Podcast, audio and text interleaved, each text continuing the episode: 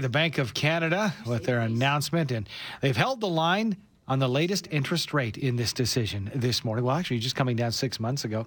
Joining us to discuss the decision and the state of the Canadian economy is Nikola Gradojevic, professor of finance at the University of Guelph. Good morning to you, Nikola. Good morning. Pleasure to be with you.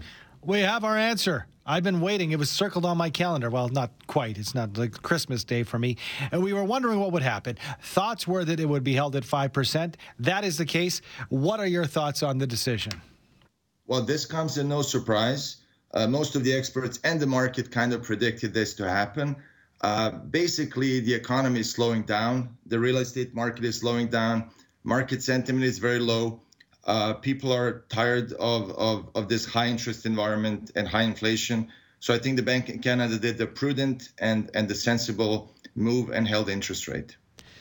Okay, so uh, we know the Bank of Canada is holding at 5% now. So uh, do you think this is the peak? Will we see rates start to fall maybe near the end of the year? Well, the inflation rate is still hovering at around 4%, which is far from the target. The target is around 2%.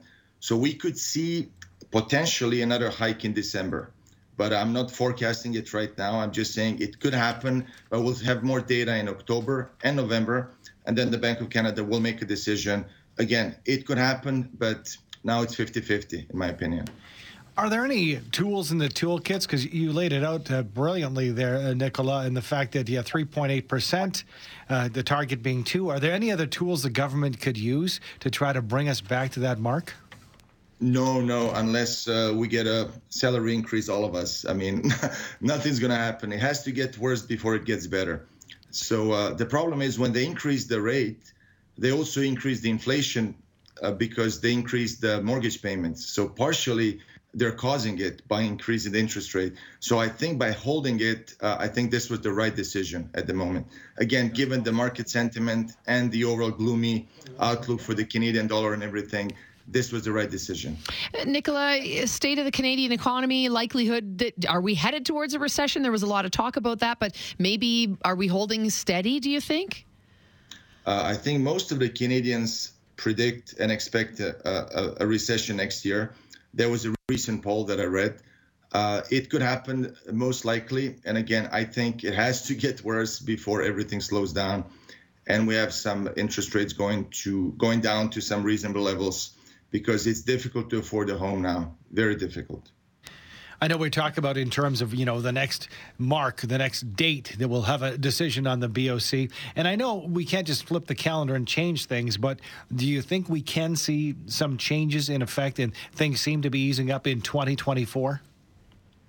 I don't see anything easing up before the third quarter of, of 2024.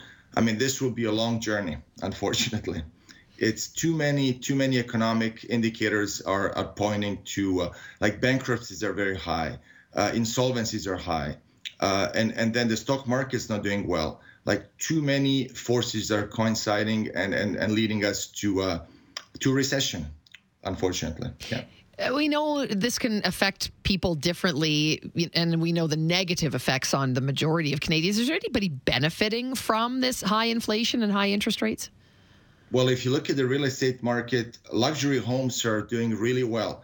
So some people got rich during COVID, and and again, uh, like uh, you know, average family home is it's not doing well. Like uh, I, mean, a lot of supply, not too much demand, but luxury homes are doing well. So there is, I, I think, uh, some people who who are benefiting from this, and whoever can deal cash. That that's helpful in this situation. So if you have plenty of cash, and again, not very many of us do have, cash at disposal, uh, yeah, that that would be now is the time to buy a home if you have cash. Unfortunately.